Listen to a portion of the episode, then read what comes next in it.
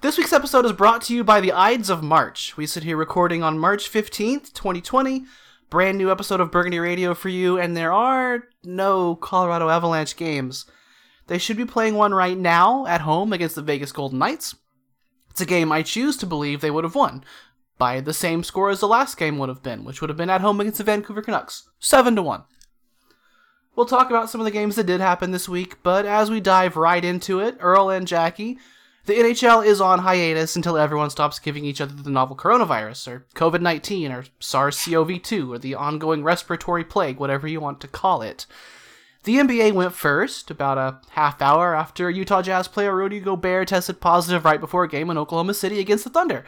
My state, once again, making news for being a national embarrassment because some 58 Utah Jazz players and staff were tested that night and up until very recently, that accounted for about two thirds of the testing in Oklahoma due to very tight restrictions.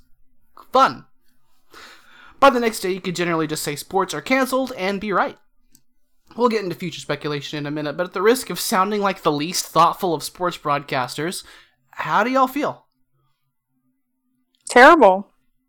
Empty.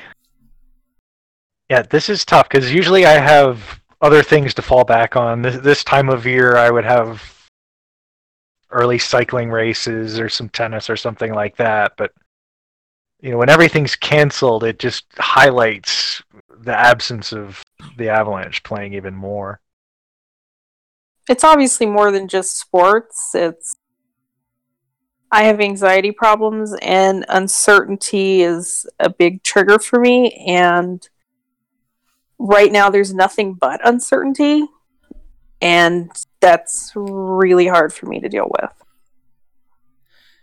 Yeah we can we can talk a little bit about anxiety if you want to as i'm someone who has respiratory allergies and anxiety and just as it starts exploding across the country all the trees near me start also exploding. And so here i am you know coughing a little bit and then being sure i'm going to die for about you know an hour until I cough again.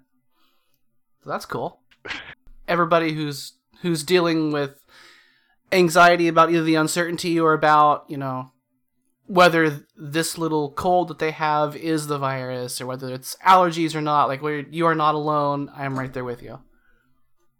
Yeah, same here. I I have bad allergies as soon as the maples start blooming, which they did last week, so you know, I it's it's it's tough and, and you want to try not to psych yourself out and make you feel worse than you actually do. So it, it's just it's it's hard to play the psychological game with yourself like that. Yeah, because if you get stressed out, it reduces your immune response. We know this. So all that anxiety is kind of you know unproductive for you know keeping yourself safe and stuff. But uh, hockey is over, and we don't know when it's going to be back. And that goes for whatever sport you follow, whether that's you know PGA golf, whether that's baseball, whether that's basketball, whether that's you know this XFL experiment, whether it's Formula One. It doesn't matter unless your sport is like the video that went around the internet the other day, swiffering in front of your Roomba to make it look like curling. Your sports are over. Yeah. So, what other interests do you have? Now is the time to um to get back into those. As long as those interests don't involve being around large groups of people. Yeah, and I've thought it weird over the past few days. I've been going out on the trails and hiking, which is probably the best thing you can do because you know if you're doing it by yourself or with your dog or you know with a, family members or close friends or whatever, you're not in large groups interacting you know w- without social distancing it's it's the best way to sort of get out in public and, and not be in an infectious state so but it's odd that the, the trails are a little more empty than I'd think they would be. So I don't, just people seems to be holding up a little bit more than you'd think. That seems to be our strategy is um, we went on a couple drives this weekend, and the longer this continues, we might plan some longer drives because I agree we can be isolated together in a car, go outdoors where you're not around people or you're not going to be close to people and do something that we or- ordinarily wouldn't because of traffic and crowds. And in some way, taking advantage of this terrible thing. Yeah. I mean, you know, you, you should want to isolate yourself, but you should also try and get out as much as possible in, in, in a safe way. So, Because not that I'm a doctor, but that's what I advise. it, it's generally kind of good for most, um, you know, organisms like this, whether it's flu viruses or coronavirus. Like this, this, this is called the new coronavirus because we already know of several coronaviruses that cause things like the common cold. You know, so uh, like we, we know that generally these sorts of microorganisms don't live very long in hot sunny weather. So if it's 70s and 80s where you're at Fahrenheit and you go out for a hike, you may be doing yourself a lot of good. That's not medical advice. I don't know for sure because Iran has it bad, but that may be the case. And probably the worst thing you can do is sit home and watch TV and just freak out about it because I don't think mentally that does anyone any good. Yeah, stop scrolling Twitter. That's also something I'm going to try. I'm going to try to watch something on TV at night and then take that as relaxation, shut off, go to bed. For me, it's... Well, I'm doing my 15 Hitchcock movies in 15 days challenge, but nobody seemed interested in it. For uh, for me, it's the old standard, you know, video games and dance music. And when I get bored by those things, drawing and writing. And if this stretches on too long, maybe we'll do a community experiment where everybody who has access, excuse me, where everybody who has access kind of goes through and maybe rewatches some games from this season, and with you know, di- the perspective of distance from them, that might be an interesting little. Uh, little way to spend some of our time without hockey if we want to.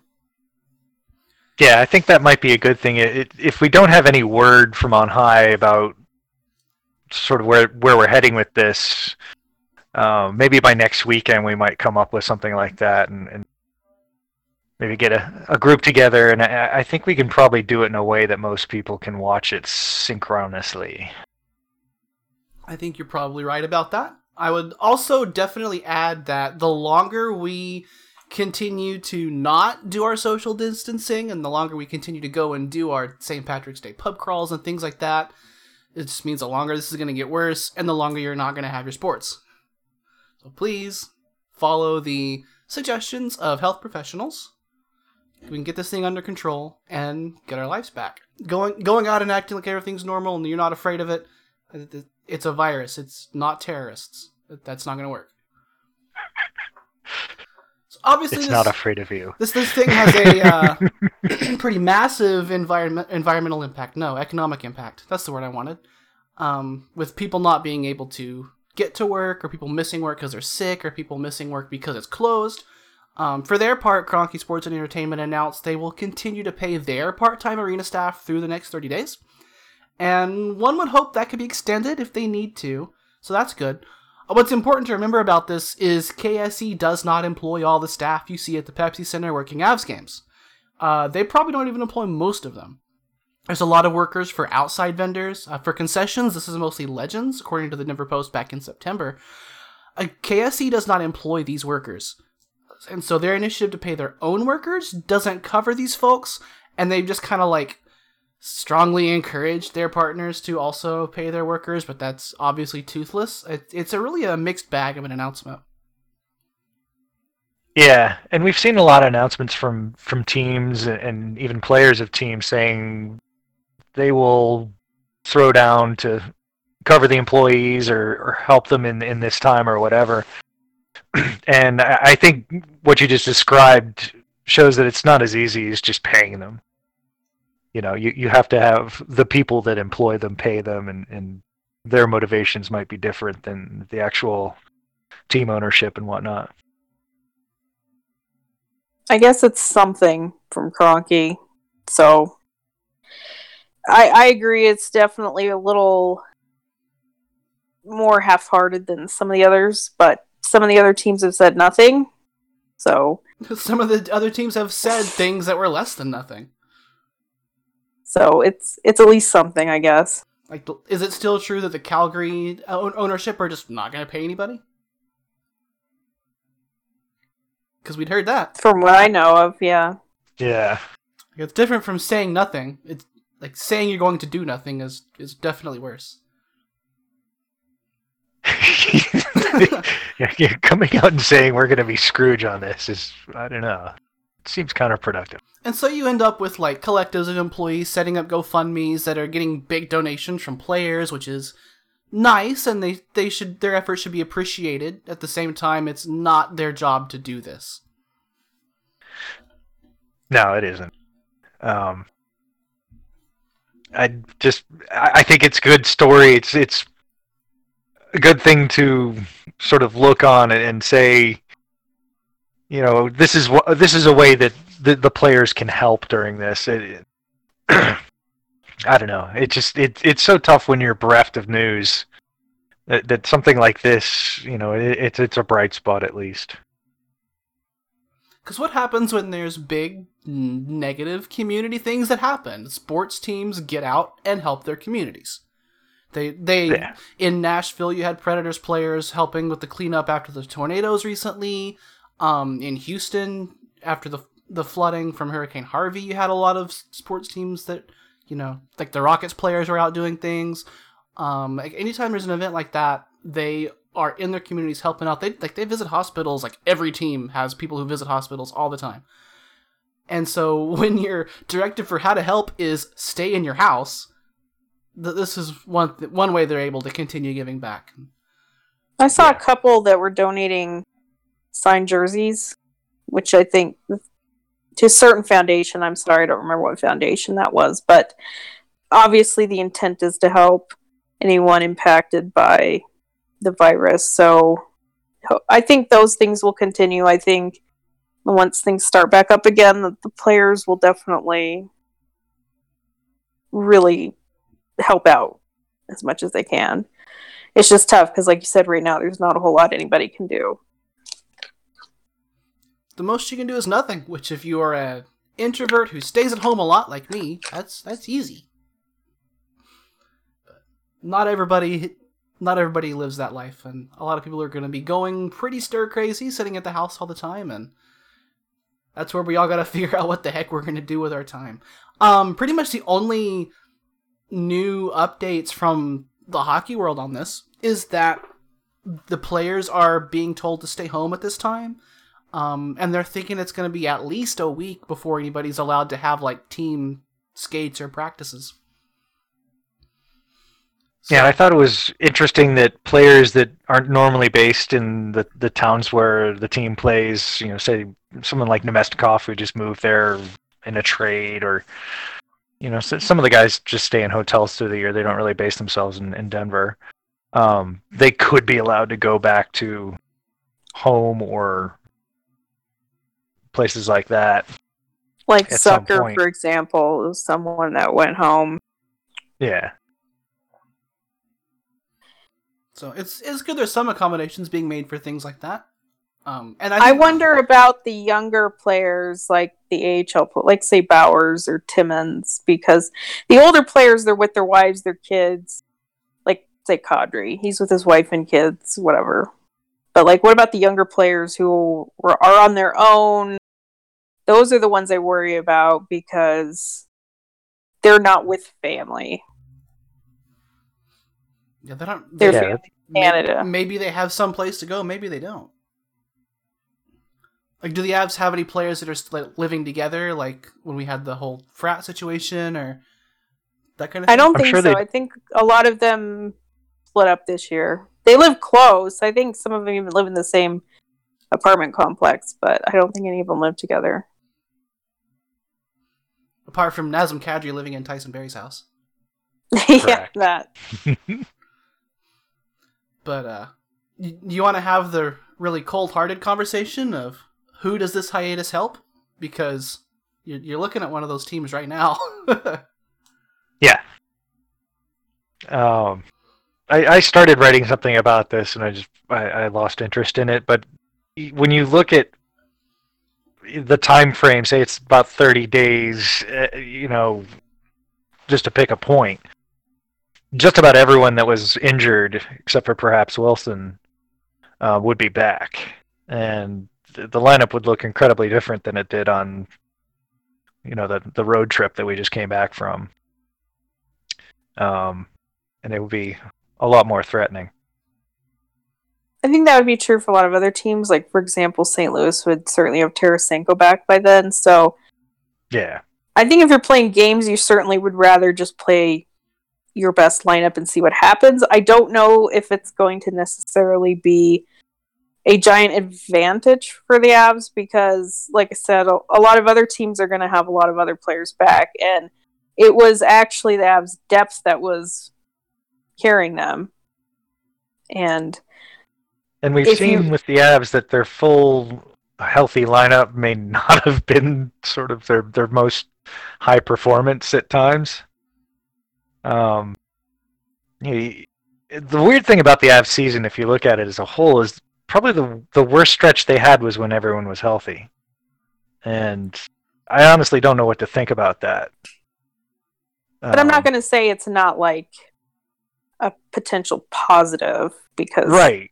Because if you want to, if you're they're in the playoffs, you just want to see all the best players, and if they win, they win. If they don't, they don't. And Right, And and as we saw, you know, like Mikko came back and and Gabe came back a, a I think a week later, and you're like, cool, you know, the the best guys are back on the top line together. You know, let's let's roll. And that's not what happened, and it, it took them a long time to get actual sort of game ready. Um, you know, it it took almost a month and a half or so. Um, well, the took 'em a while interesting part hurt will be again. playing playing the playoffs without that sort of war of attrition. Like everybody's probably at best eighty percent or worse. You know how how does it work when everyone's fresh? When everyone's healthy, rested, yeah, and they said they Uh, will have a some sort of a training camp which if they actually ever have it I, I think that could be interesting like would people be able to go watch? Would they include some of the younger guys? You know how would that work? That could be interesting to sort of have a a second start to the season and have it lead right in the playoffs. I, I think any thought of regular season is a total pipe dream. But Well, from what I've read, it's actually important to the owners to have some more regular season games, Well, money that's- wise. That's great, but it's Yeah. not going to happen. Yeah, we'll we'll get Yeah. to what's going to happen next. Um, how about first we get to what already happened, Yeah. and then and then we'll we'll talk about the future in a minute. Because there were a couple of games this week before everything came to a halt. Um, believe it or not, there were three of them. I remember about one and a half of them. How about y'all? I remember the last one. I I'm not going there the first two. That was like a lifetime ago. I enjoyed the Rangers game. I choose not to remember the Kings game. I didn't mind the Sharks game.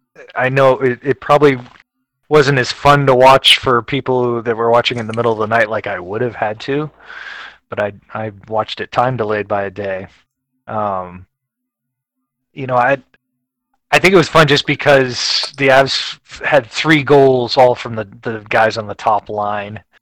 Other than that, it was you know it, it was it was tough to watch, but Yeah, Um, it's it, it's hard to remember anything that's happened before today because this week has been the longest year of my life. I think. um, so on Sunday, way back on in ancient history, on Sunday before the last show, Avs play one of their worst games of the season to my eye, and they win anyway, four three over the San Jose Sharks. The game Earl was just talking about. Uh, this was the last gathering of 500 people or more allowed in Santa Clara County, California. So, cool.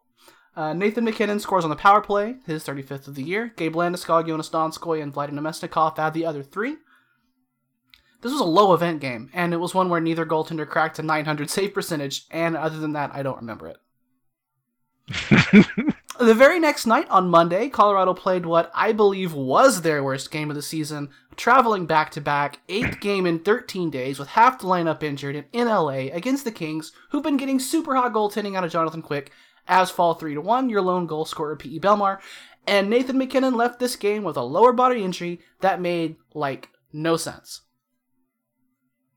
Yeah, and it's weird because if if you if you look at the NHL box score, which again I watched this game a, a, a day late as well. Um, you know, I looked for his last shift, and he had two shifts in the box score where Compher was actually out there for him. So I backed up and, and watched what appears to be his last shift, and he was favoring his leg, but it, you didn't see something. You know, it wasn't like he got crushed, and you're like, "Yep, that's the knee," or you know, anything like that. So, Well, I know people have zaprudered it it, and Yeah. that I know people zaprudered the slew foot by Frick and things like that, but Which wasn't a slew foot.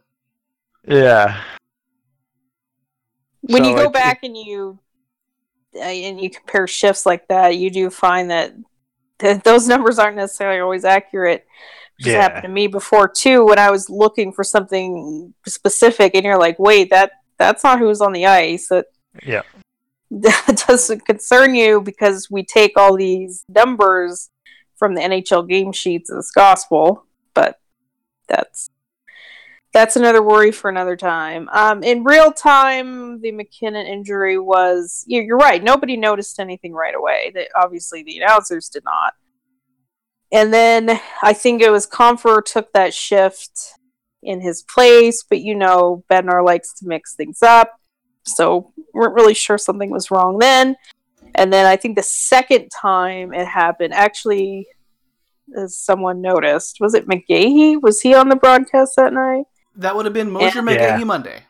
So yes. Yep. And he actually noticed the second shift that Compher was out with MacKinnon and was like, And then This Pete counted the bench, and they were good. one short, Yep. And then everyone started to panic. But I mean, and they should have. yeah. and like you said, eight games in thirteen days. This is this is how like all the big injuries happen. The the it's funny. Most of them happen on a Monday. Like the meek, I think both times Mikko got hurt was on a Monday. But seriously, oh no! because Maybe they should play like the AHL, and they don't play on Mondays. Oh, there you go. well, it's like when they don't have those two days off. Because generally, in a in a normal schedule, they will generally have Sunday off, and they usually have the two days, Sunday, and then some other day, probably Monday. Start playing again on Tuesday. It's so it just it, it throws them off, and they're susceptible to these kind of injuries. And hopefully, that's something that will be addressed in the fall. And maybe they've learned their lesson. They don't want to have a compressed schedule because of these injuries, and also uh, with this stoppage, it definitely doesn't benefit them to lose even more games. Yeah, I mean, I think there there've been eh, prior to the stoppage, there was you know, there there was some talk about the compressed schedule and how it's probably not uh, putting the best hockey out there just because of the, the amount of injuries it tends to produce, and and, I, I agree with that. I think it's tough going against football though, so it's just I I don't think you can play on Sundays and Monday nights that often in the fall, or you or you try not to, at least for the American teams. That's fine, but you can add another game during the week, which is which is what I read. Some teams are willing to do, and I think they could get away with that. Yeah, I totally get not playing Sunday night, but you can add a Wednesday game. And because remember, there were so many four and five day breaks Yeah. that they could get rid of those. Ooh, ooh, ooh. And, Well, then, and, and and then if you add those games throughout the whole season, kind of on an even schedule instead of two months of sprint, then you can probably play 82 games by the end of March, and then maybe you can get your cup final out of June.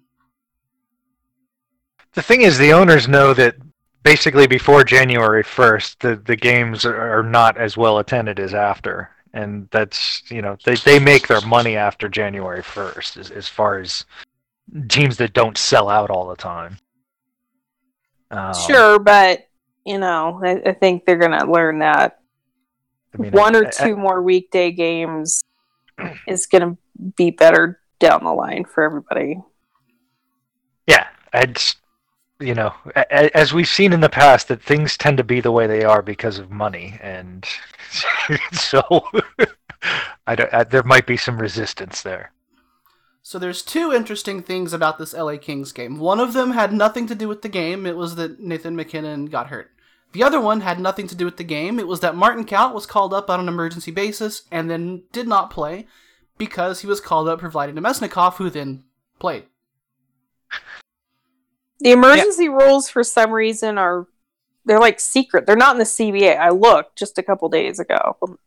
Classified. I mean, not a couple, but within the last week, I looked, and they're just not spelled out. So that exact wrinkle wasn't known, but it, it makes sense because you'd see around the league that certain guys were called up for somebody.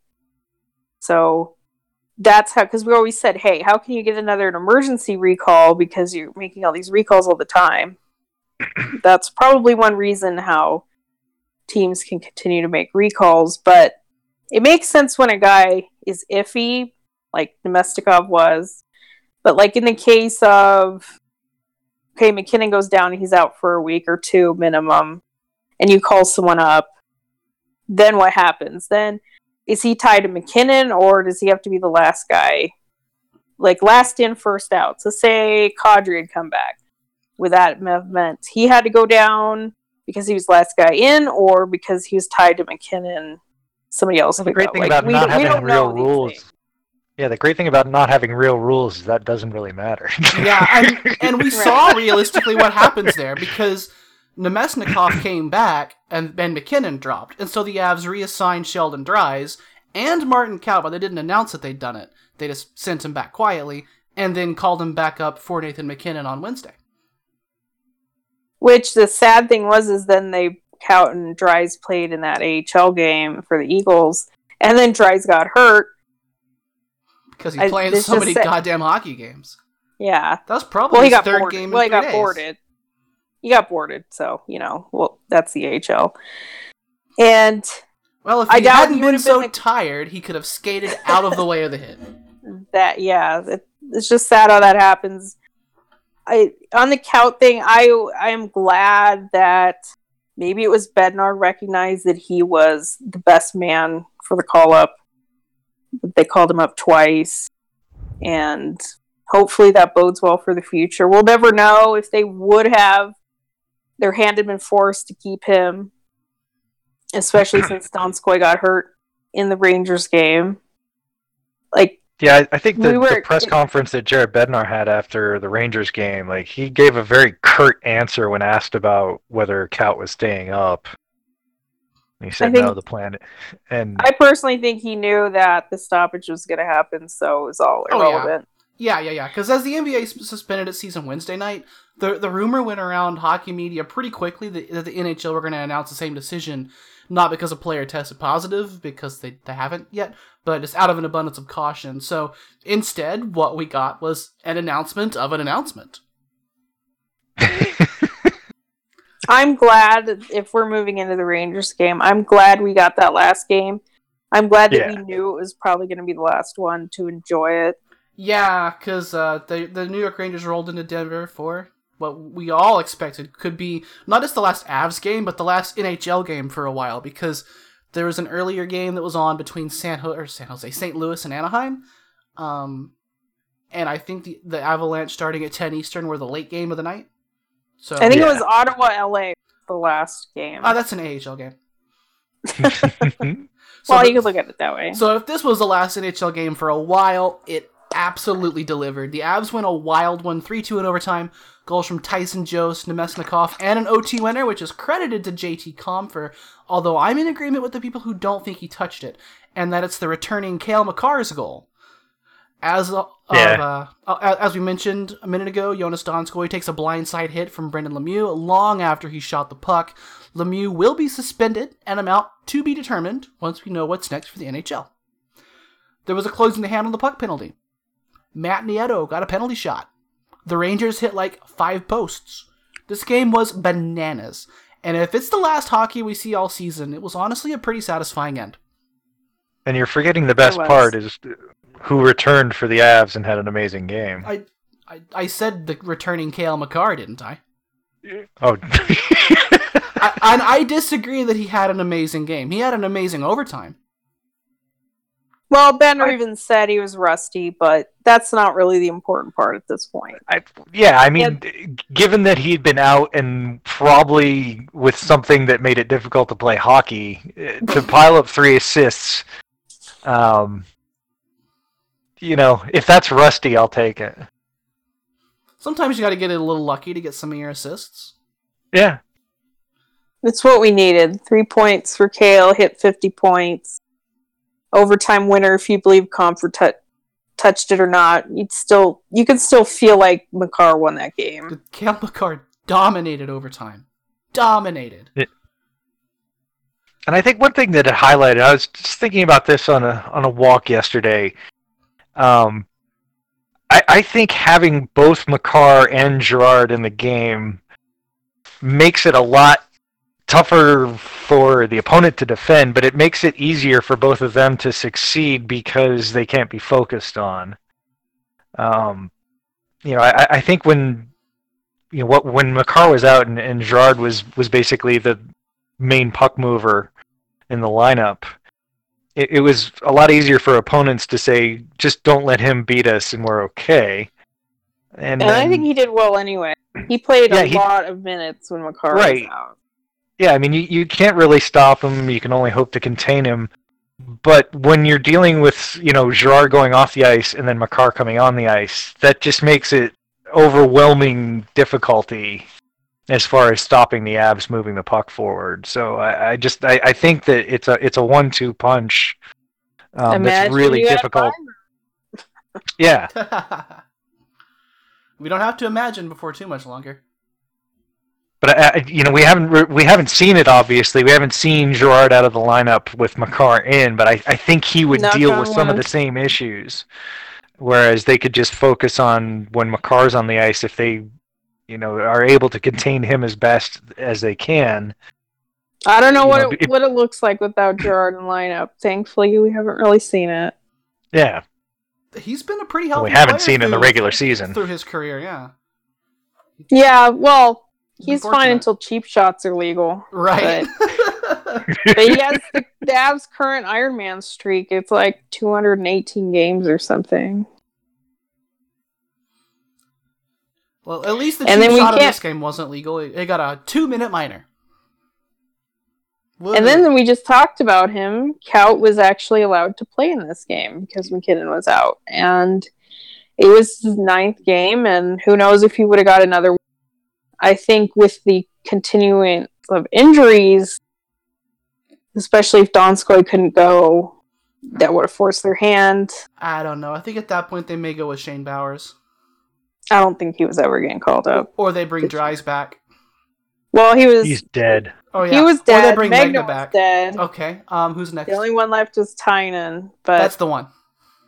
Guess we'll never know. We'll never know if it would have forced their hand because that morning Bednar said we'll see. Like, yes, he's gonna play, and after that, we'll see. So I don't know. We'll never know, but I'm glad he at least got it, and they can have their precious slide preserved too. And it was good to see him in this game. It was, you know, like the last joyful thing that happened too. I think he played well. He he did exactly what what we were all impressed that he was able to do. He saved Makar on a really good back check.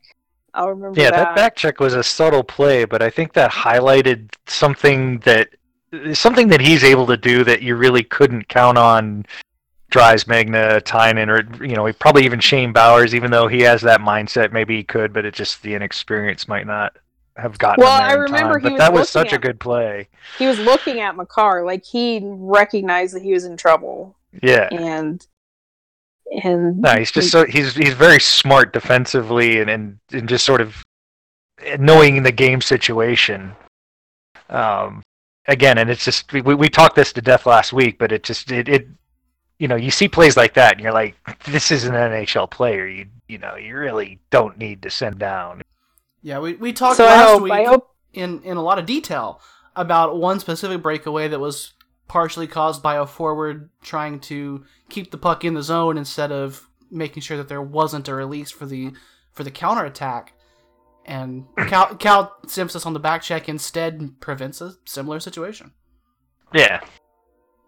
I hope You I hope if, if there's any positive out of this, it's that that was the lasting impression, and that they're gonna want him on the team in the fall, or the very least, an actual first call up. I know we say it for like six months that someone's gonna be the first call up, but like for real this time, For real. and be someone that gets called up and stays. But I hope he proved enough, and I think he came so far in nine games, just showing what he's able to do at the NHL level, and that's that's what I will remember about the end of this as a positive. So if this is the end of it, um, at the end of the regular season, then the playoffs are interesting. Um, a- after having five um, teams in playoff spots all for, for like three months, the Pacific get three. Winnipeg and Nashville would both sneak in. Nashville has the regulation wins tiebreaker over Vancouver by one game. Otherwise, they tie in points and games played. Because the, the the problem with doing it this way right now is that teams haven't all played the same number of games. So you end up Yeah. with uh, someone like the Islanders who've played 68 games, one point out behind someone like like Columbus who's played 70 games. Um, so And that's tough, but I just I, I don't know how you could resume a regular season for some teams and not the others. right. I just don't think you can. I don't see how there's Yeah. time. There's just. I get that they want the revenue. I get that they want the full season. It's just not going to happen at this point. So. I also don't. it- And it does suck for those teams that are one point out, but this whole thing sucks. And it's just. There's no way that you can make it fair for everybody. You just can't. E- either there's going to be hockey again or there isn't. Like, that's that's what people are gonna have to accept. Like, I don't even if there's time for some sort of play-in game or short round or something where those teams can get in. Great. That also means this is over sooner. That's great. But Well, then, all right. The, the question then becomes like, all right, say they want the Islanders, or I, I forget, is everybody is seventy the the most amount of games that anyone's played, or 71. I think six. Yeah, I think the range is sixty-eight to seventy-one. That's what I'm seeing. I Alright, have so- it up right now. yeah? So, all right, they could do something like everybody gets to seventy-two uh, games played. Which I, I, I mean, why would you do that? I don't know. Like, you know, the Islanders would have to play four games. You know, the, the Avs would have to play two. Some some teams are going to end up playing one. The two of the teams Um, that have to play one game are Detroit and Ottawa. They won't win. But They can't get in. just That's just like one one of the hilarious But- weird situations. But it's it's who do they play? And the, the the interesting thing would be is like you know what do you just continue everybody's schedule to to seventy two or you know I- how you set that up is I don't know I, I just I don't know how you do it and I just think you have to move forward to the playoffs. right Yeah, It- I- it's going to be an asterisk season no matter what so Yes, just 100%. go with it I don't think there's much you can do, and I'm a big fan of just leaving things how they are from a troll perspective too, because Vancouver with one game in hand are one point out behind Calgary, and Minnesota with two games in hand are three points out behind Winnipeg and one point out behind Nashville, but they have the same games played. But either way, I just think you have to go by points percentage. It's just it sucks, but that that's really the fairest way to do it. That's how they did it in the AHL when teams played a different number of games within the same division. You just had to go with points percentage.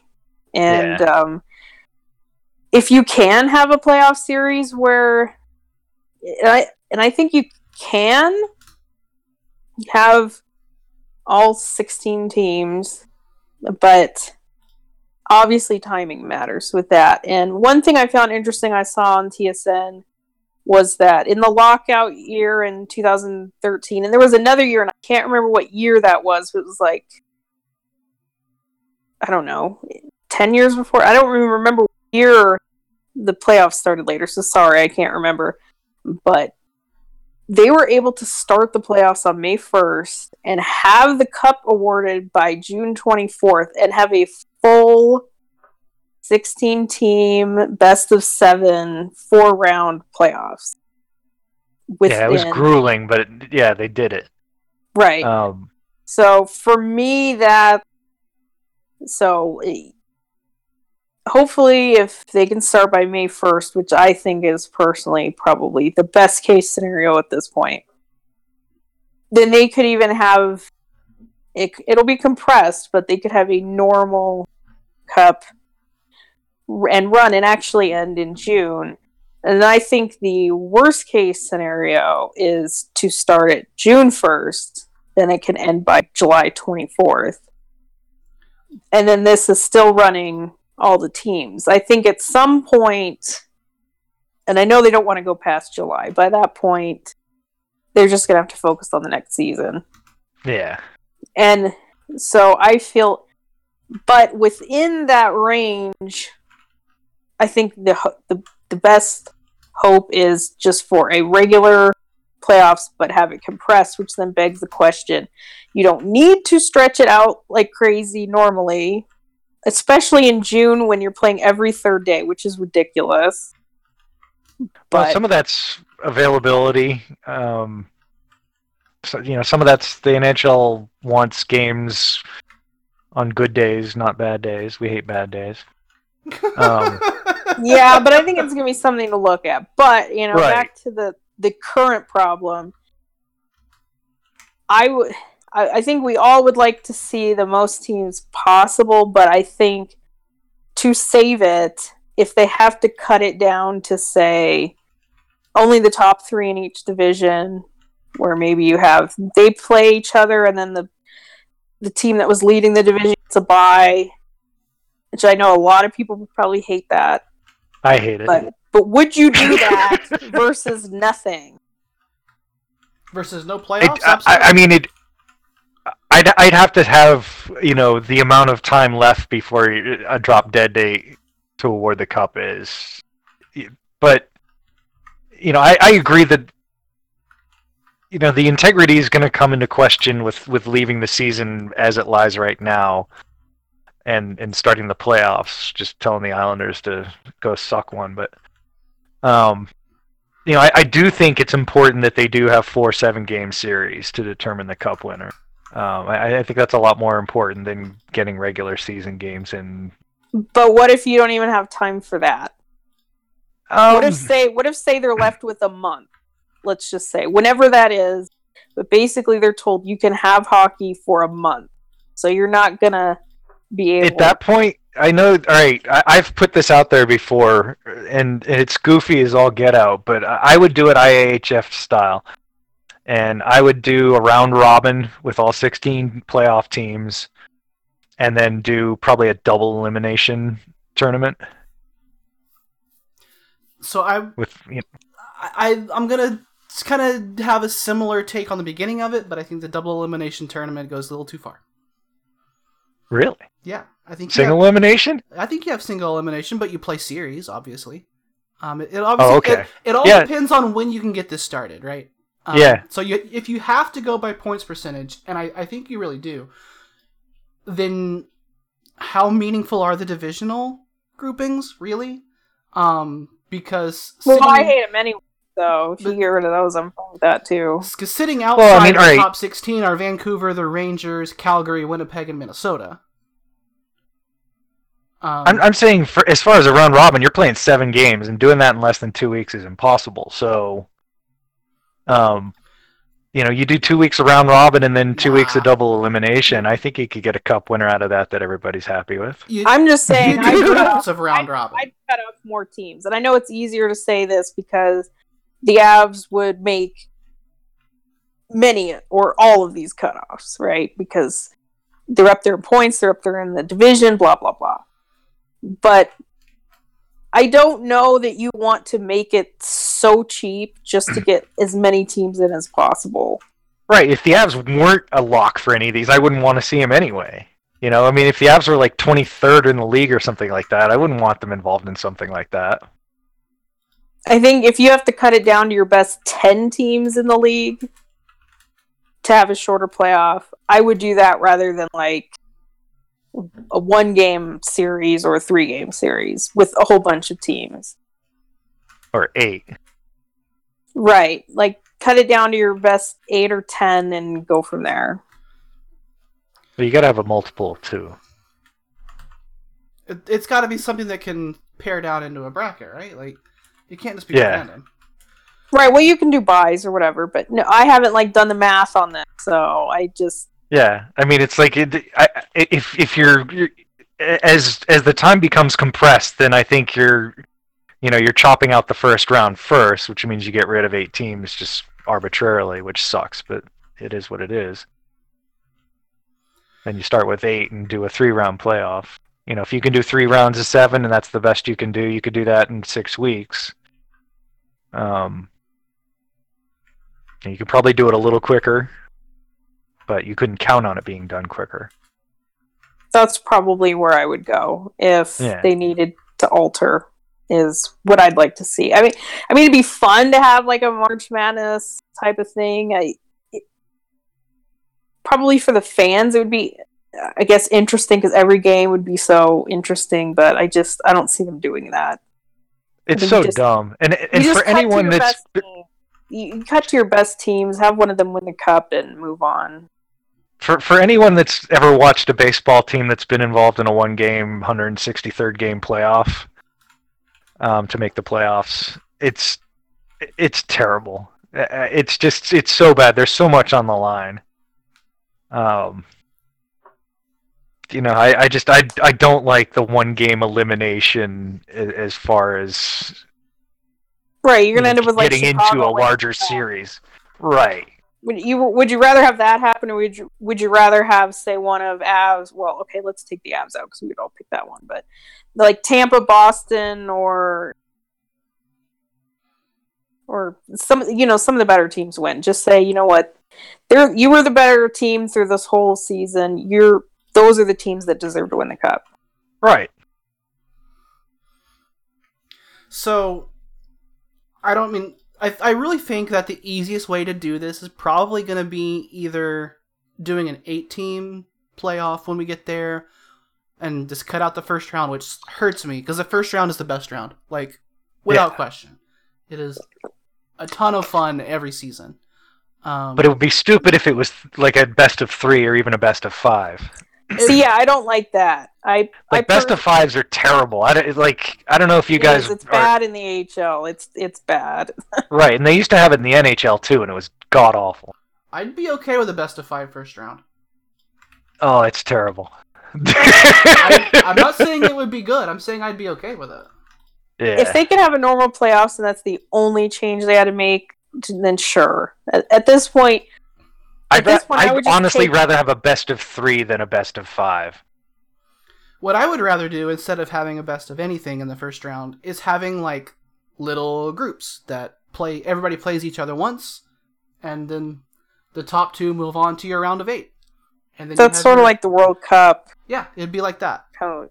It would be very similar to that actually.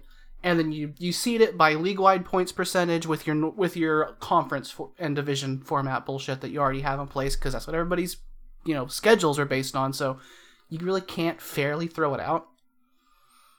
So And you're saying fine. you'd have a 31 team round robin No, and then two no, no, no, no, rounds? No, no, no, oh, no, okay. no, no. Okay. 16. 16.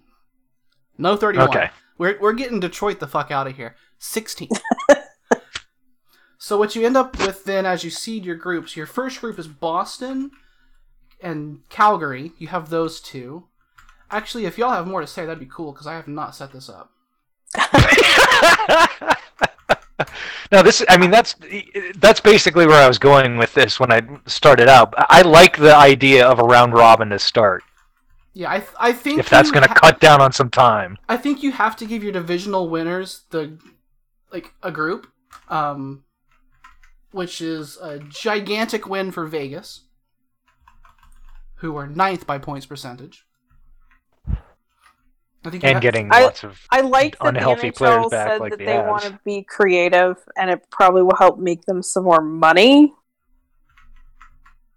So Boston's group gets Calgary, St. Louis's group gets Vancouver. Um, it's Vancouver and Calgary actually both make it by points percentage. You end up losing Winnipeg. Well, who's going to miss that? Not me. Not me. So then the I just I don't know that I'd leave it down to a one game thing. I mean, maybe fans would like that. I still think they should be series, but obviously a I'll one game anything. play in or something like that is fantastic to anticipate, and the results, you know, it just leaves you hollow. All right. So Boston has Calgary in their group. Group. St. Louis has Vancouver in theirs. Vancouver has Tor- or, or Vegas has Toronto in theirs. Washington has Nashville in theirs. See how this is already way more fun than just division first rounds. Get the get out of here with all of those forever. well, you know me, I've never liked the divisions. Nah. So then Vegas. Well, just is- imagine if we had this for the the current format and we were still in the Northwest Division. How bad would that be? Gross. So Vegas is the worst group leader, so they get the the the best second team, which would be Tampa. Next after that would put uh, Colorado in with Was- Washington and Nashville. And then Philadelphia in with St. Louis and Vancouver. And then you have Boston and Calgary get Pittsburgh. And then you round that out with Carolina, Dallas, the Islanders, and the Oilers going across the other direction. So your final groups are pretty, uh, you know, pretty not great for your worst teams. Like Nashville has to deal with Washington and Colorado, and then score their no goals against the Islanders, who allow no goals. Sucks for you. But you do have Vegas, Toronto, Tampa Bay, and Edmonton all in one group, which sounds really fun. Yeah. Colorado's That's- group, that- like I said, will be Washington, Nashville, and the Islanders. St. Louis has Vancouver, Philadelphia, and Dallas, and Boston has Calgary, Pittsburgh, and Carolina. And you take those four, those division leaders, they get to host a week of games. Everyone plays each other, and then you have your 18 playoffs based on whoever are your top two from those groups. Here's what I'm afraid the NHL are going to do. I think they're going to go by raw points. And the and the reason I say that is points percentage is a tiebreaker. They're not they're not they're ranked by points, not percentage. I think they have to go by percentage. I think they That's- have to too, but the- I'm afraid they're not going to. that's the true that's what your true record is is points percentage and that's Yeah. what they did in the ahl when there were imbalanced schedules They seem to hate points percentage though. They don't even list it in the standings for some reason. But that's really your true ranking Yeah. is points No, percentage I totally agree, but they just I, uh, for some reason they just they they've always eschewed it. They've chewed it. they just don't like it for some reason. It's it's really odd. It is kind of odd. Oh well. I I would love to see a format like this. The NHL will never do it. I I think what's most likely is just an eight team playoff and then a Stanley Cup asterisk. And what I'm what I'm really think like afraid based on how the how how North America has responded to the situation, like I don't think we can discount the possibility of a no Stanley Cup. i agree It's tough. I mean, other leagues, uh, the I I guess the Swedish league abandoned their season earlier today. Um, it's probably going to be the same way with a, a few other of the European leagues. I think the Swiss league already did did that as well. i Um, think their willingness to go so late and their need for the money might help save it but i think also that just having players in a holding pattern for so long is tough yeah, Because they I won't think- be in shape. If we they won't return be to in action, game shape. That's for sure. if if they return to action May first, which I agree is an absolute best case scenario, like it, it's gonna look like October. Yeah, I mean, if even if they're grinding on their pelotons all during March, I, I just don't think that they're going to be all that great shape, it- even after I don't know, like a five day camp or something like that. Pelotons. I wonder if at some point the the NHL will tell like all the the teams that would definitely not make the playoffs to just pack it in and let those players either move home or whatever at some point. Like so that's pretty much Chicago and worse out west, and Montreal and worst out east. Right. Which is I'm just going to say that I'm a little more optimistic than you guys. I think that they might be able to get things rolling earlier than May 1st. And that's just because I'm an opt- optimistic guy. Um, but I, I, I think I, there's a I real think chance mid-April. if if could they do work. that, there will they will not have fans at the games. But that's I- that's it- something else that we need to bring up. At some point are they going and I know that they would love to have fans at the games because that helps revenue, but if they're looking at versus nothing, I think they'd take nothing. I, I think it costs them money to put a game on with no fans in the stands, and, and I, I just they would don't, get I don't think TV it- money. They've they've mean, already get would the TV money. The TV money is in the bank. T- yeah, it, that would be um, like a good faith mo- gesture towards the TV companies um, to go ahead and have those games on TV. Um, but they would they that's a that's losing money. yeah. Because I mean, they make boatloads of money on every home game. I mean, they're- just they're already paying the players. They'd have to. They're most of them are already pay, paying the arena staff. Um, so most so like the additional cost of putting a game on TV for no fans would then be paying the broadcast basically. And so But the, doesn't the, the- NHL doesn't do that? So I don't know. We're talking about this stuff would be on NBC Sportsnet. Like we're done with the Yeah. regional. Like let's say all this stuff is just on NBC Sportsnet and and NBC. USA and all the networks they throw stuff on. I, I mean, I don't know. Maybe there's maybe a lot of this cost has already sunk in, and they wouldn't lose them that much money. uh, it's just such a gate-driven league. I just I, I- I see them just cringing at the thought of having a game with no people there to pay. Yeah. I don't know. TV makes the world go round.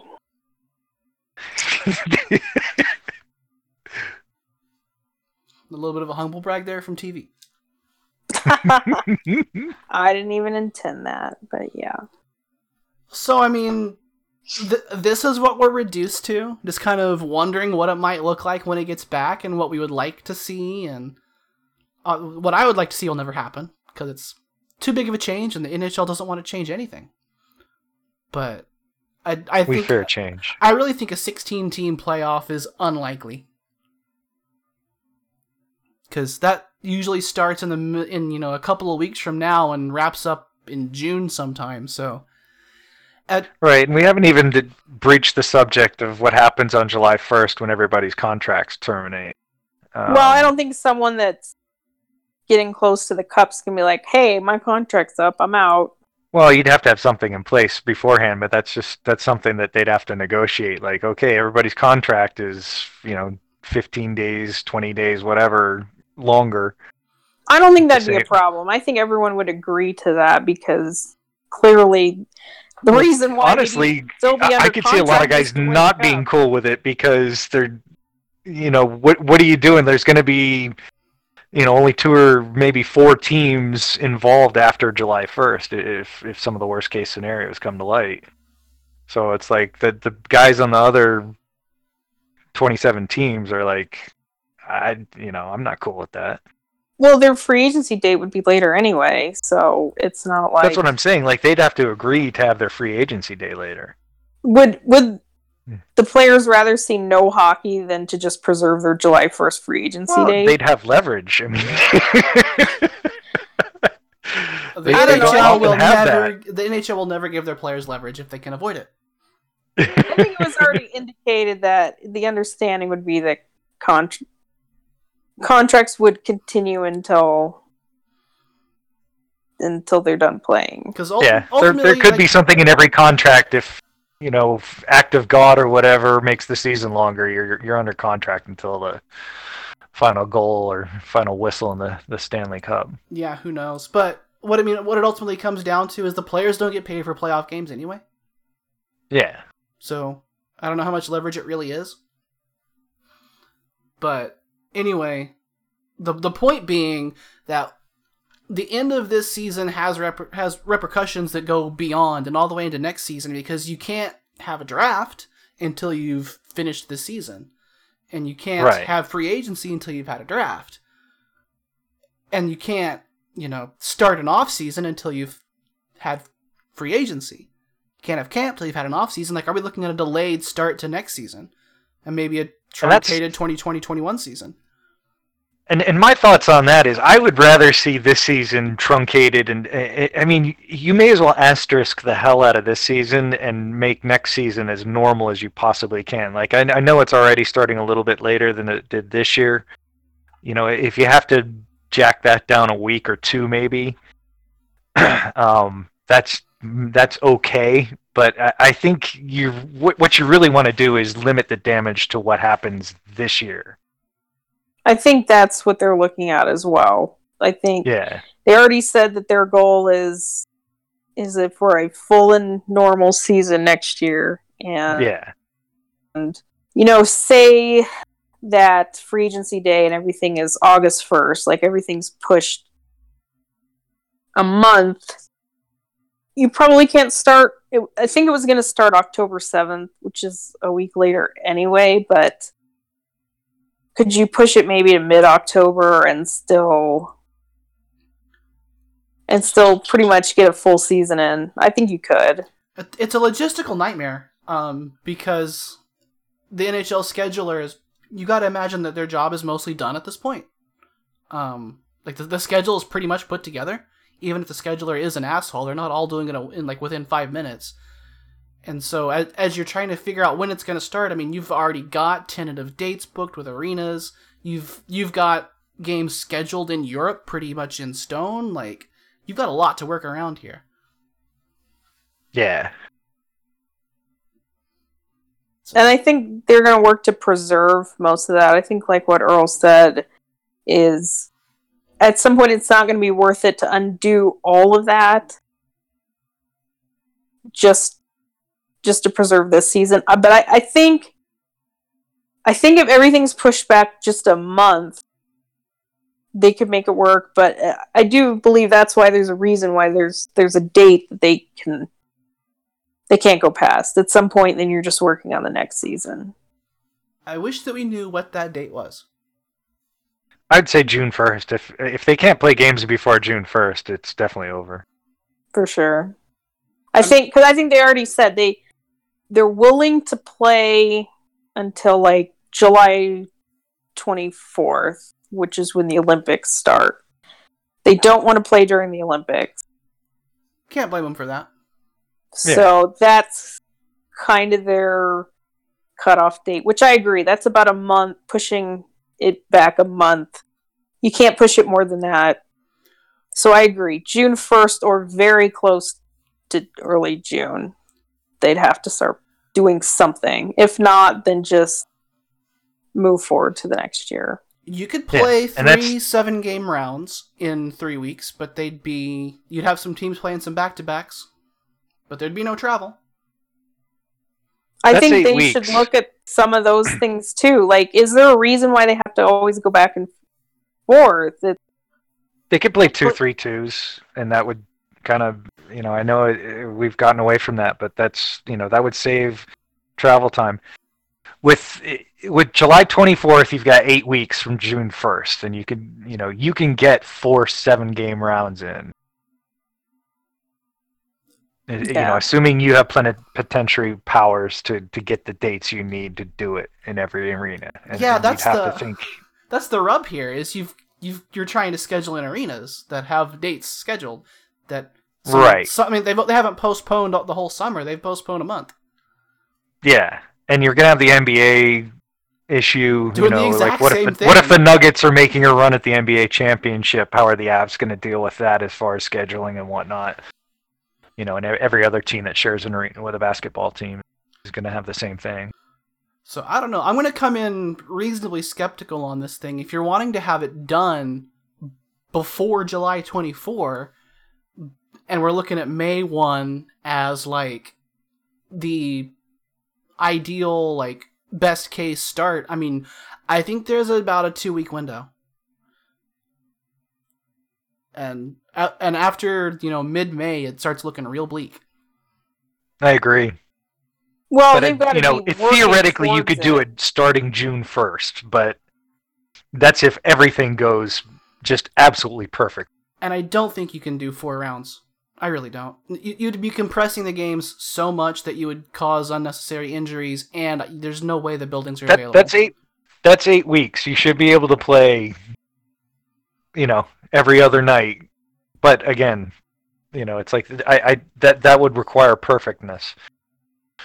and luck Yeah. across the NBA. Because I mean, with with our luck with this thing, you'd end up with the same cities in both finals, yeah, and that would help the NHL scheduler be an asshole. So that's probably what'll happen. yeah. Um, I don't know. I mean, all- we can really do is sit and speculate, and and until we have any real like solid things about what's gonna happen to talk about on this show, then there. The unfortunate reality is there will not regularly be a show. Um, we've we've got some tentative ideas that we're working on for maybe a one-off show here and there. They're not scheduled in any kind of hard way. Um, but we're we're looking at some things we may be able to do to to bring you guys something. Um, but uh, as far as a weekly based basis, there there's no hockey to talk about. You hate to see it. Yeah, I mean, it, it's it's not even like this is a work stoppage in the NHL, and we could talk about prospects in the Frozen Four, or the Eagles, or things like that. It's just everybody's done. So, as, I usually say in uh, in situations when the season is over, uh, keep your eye on at Burgundy Radio on Twitter for updates on when we may return. Um, and and once there's games, we'll be here, hundred percent. I'd even say once there's just league action, we'll Yeah. probably be excited to, to talk to you. So I As soon as they announce any plans for what they're going to do, we may be on here for two hours making speculation about what that's going to look like. Because we'll be so excited. Yeah. we'll be jacked. Just Yeah, as soon as the players get like back that. together and start practicing, there's there's going to be stuff to talk about. Well, I think they'll But still, start practicing in a week or two. they hopefully well, informally, They're, they're not. probably al- nothing. They're not allowed to do anything informal right now. they're not allowed to do anything except ride their pelotons. Like I don't even know what kind of access to facilities the injured players have right now. I think they said the injured players can actually go to the facilities Yeah. Yeah, they have treat. They're allowed to have treatment, if they have I- to.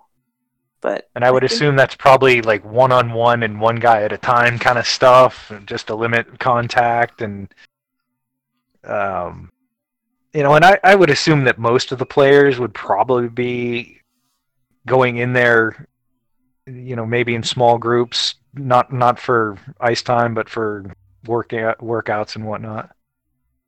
I don't think they can even do that.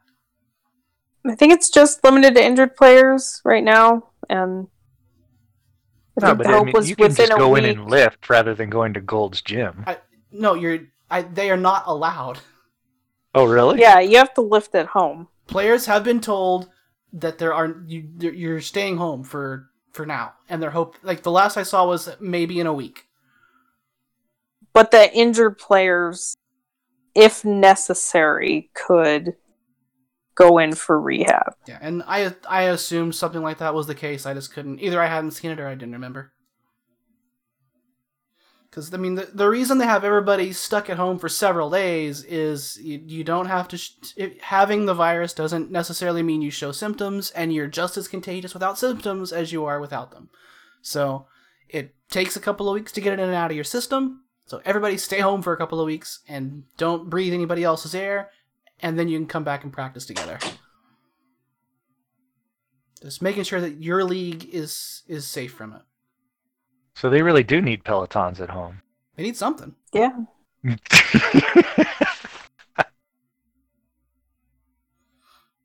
Well, at any rate, I don't I don't know what else there is to say at this point.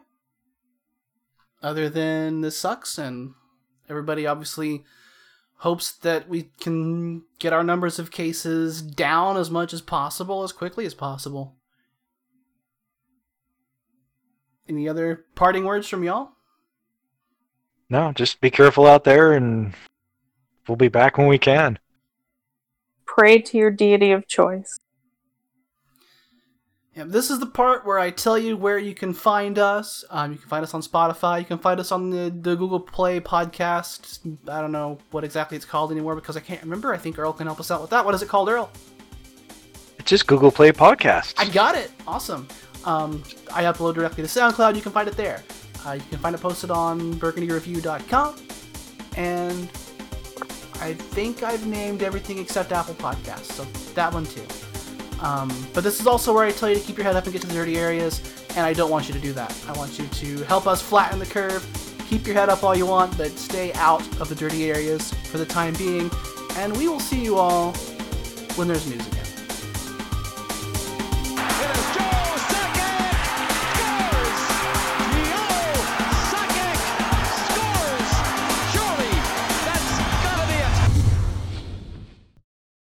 Has anybody thought of any like cool ways to to talk about this or like